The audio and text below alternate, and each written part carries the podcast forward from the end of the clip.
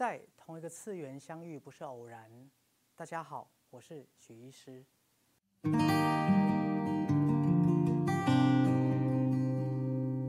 大家知道许医师是一位精神科医师，那也专精做心理治疗。在精神科的领域或心理治疗的领域当中，有非常多的部分是在处理原生家庭。像刚才主任提到，其实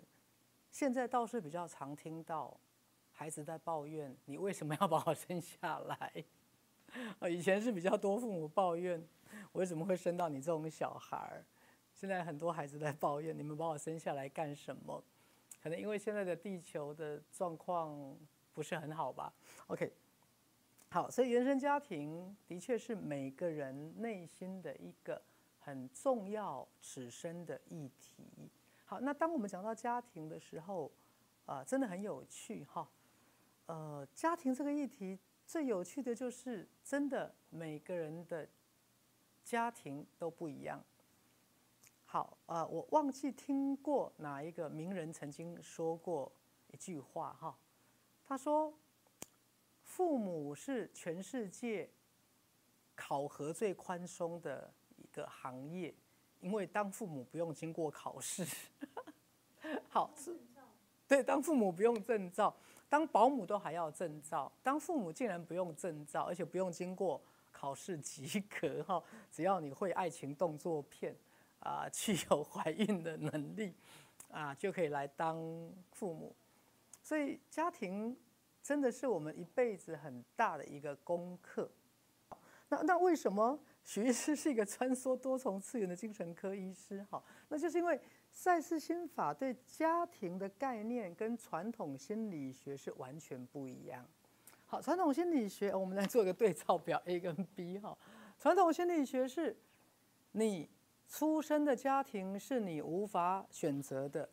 你出生的父母是你不能选择的，你小时候成长过程到底是在父母身边还是被爷爷奶奶带大，是你不能决定的。然后童年成长过程依附关系、分离、焦虑，形成你性格的一个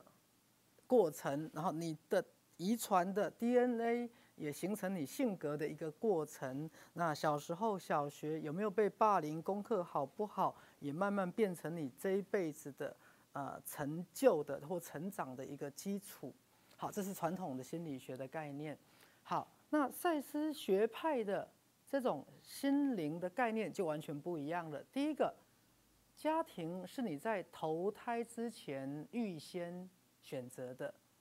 父母跟兄弟姐妹也是你此生肉体开始之前自己预先选择的。你选择此生的家庭与此生的父母，是为了完成你此生最重要灵魂的挑战。你跟父母兄弟姐妹之间大致都有前世的因缘，你们因为前世的熟悉关系，且为了解决前世未解决之问题，且为了完成此生将完成的挑战与成长，所以你们互相选择彼此成为家人。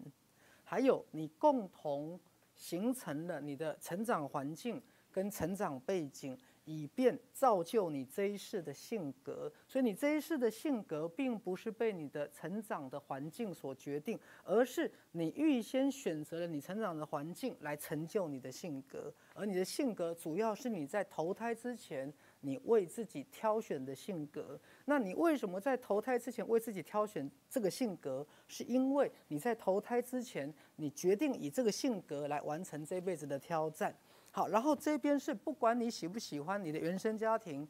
都是你被迫接受的。这个是你的原生家庭，其实是你的灵魂千挑万选，为了你此生成长的目的而选择的。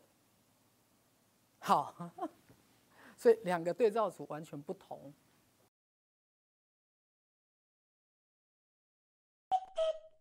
这样的家是我灵魂预先的选择。为什么？问对问题才有意义。刚才许医师说的这个 A 跟 B 的图表，本质上是没有意义的，除非你去问为什么。好，比如说像我就会问，为什么我要出生在台湾云林的乡下？那为什么有别于我所有的堂兄弟姊妹，我是在台北长大受教育？那为什么我挑选我们家4个小孩子，我要挑当老幺？那为什么我选择了一个农民的家庭作为我出生的背景？好，那如果这是我灵魂预先的决定，是为什么？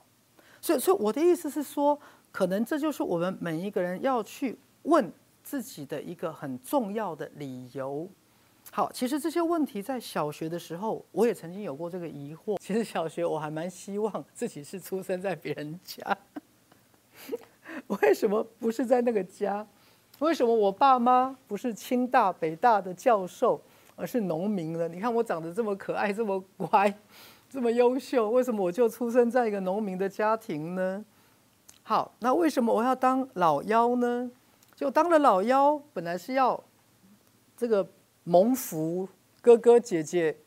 来庇佑我们，结果搞了半天，哥哥跑去出家当和尚，最后哇，自己还要撑起父母的这个奉养跟颐养天年的这个责任。好，所以到底为什么我选择这个家庭？那其实这里面都有每一个人的灵魂计划跟蓝图。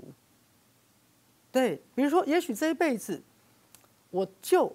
特别选择在一个平凡的家庭，也许在某个前世，我曾经选择是一个显赫的家庭，可是我从来没有好好的运用过我的出生背景，所以这一世什么都不给你，让你自己来努力跟奋斗。或也许我为了我这一世的后来变成一位身心灵的老师或精神科医师，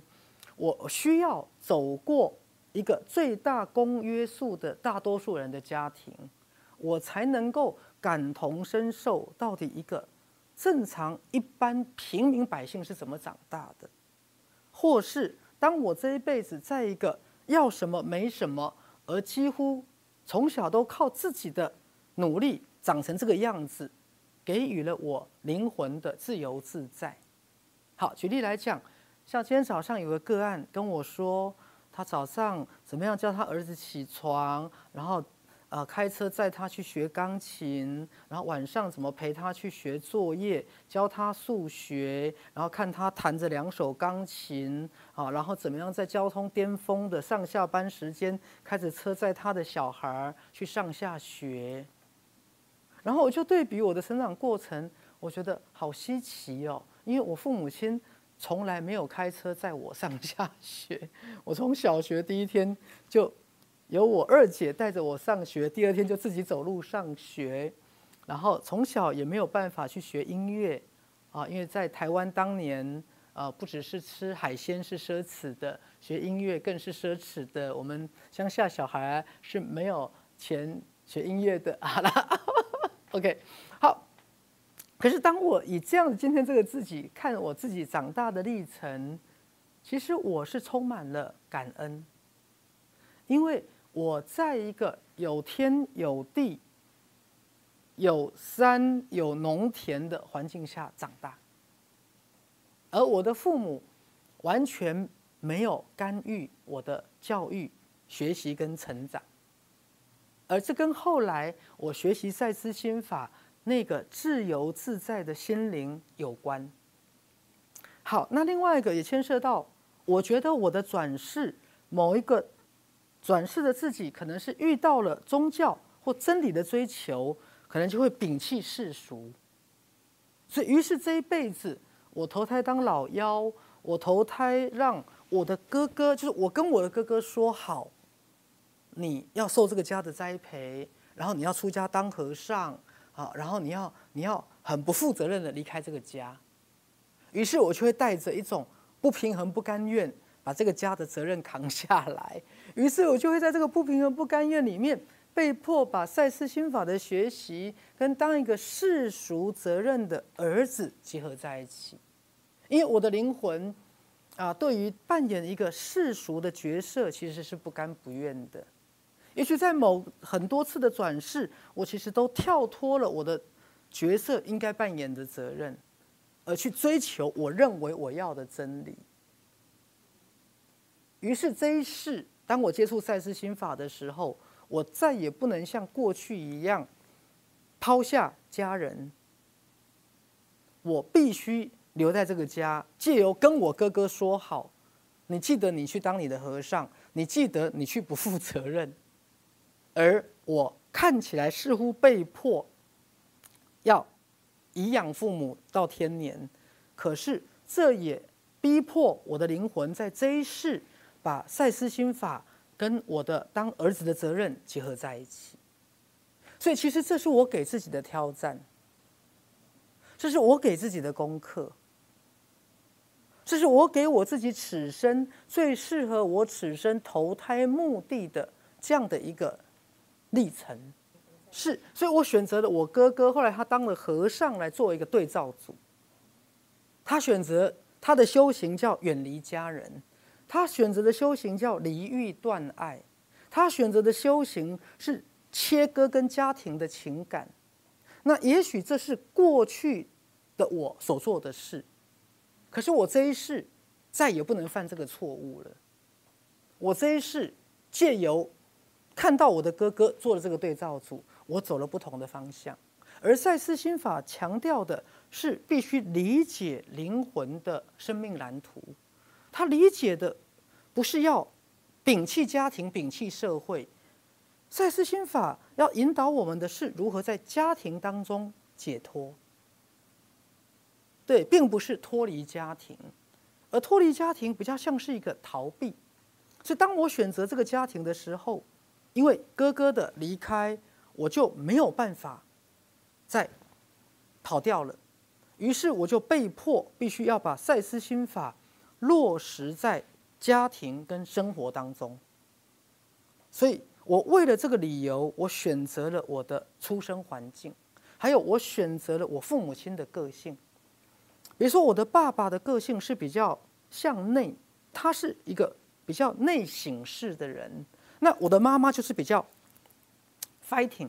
always fighting。 好，我妈妈比较强悍，虽然她没有受什么教育，没有什么这个知识背景，可是她可从来不认输。那于是在投胎的时候，我如何挑选了我想吸取的我爸爸的某部分的个性，比如说敏感。好，我是一个高敏感的小孩，很能够知道别人的感觉。那我妈妈就非常的雅斯伯格，就是常常白目，常常在自己的世界。可是也因为她比较白目跟在自己的世界，他比较能够做自己。所以虽然我们家四个兄弟姐妹性格也完全不一样，那这整个家庭它组合了灵魂投胎前的一个这样的计划。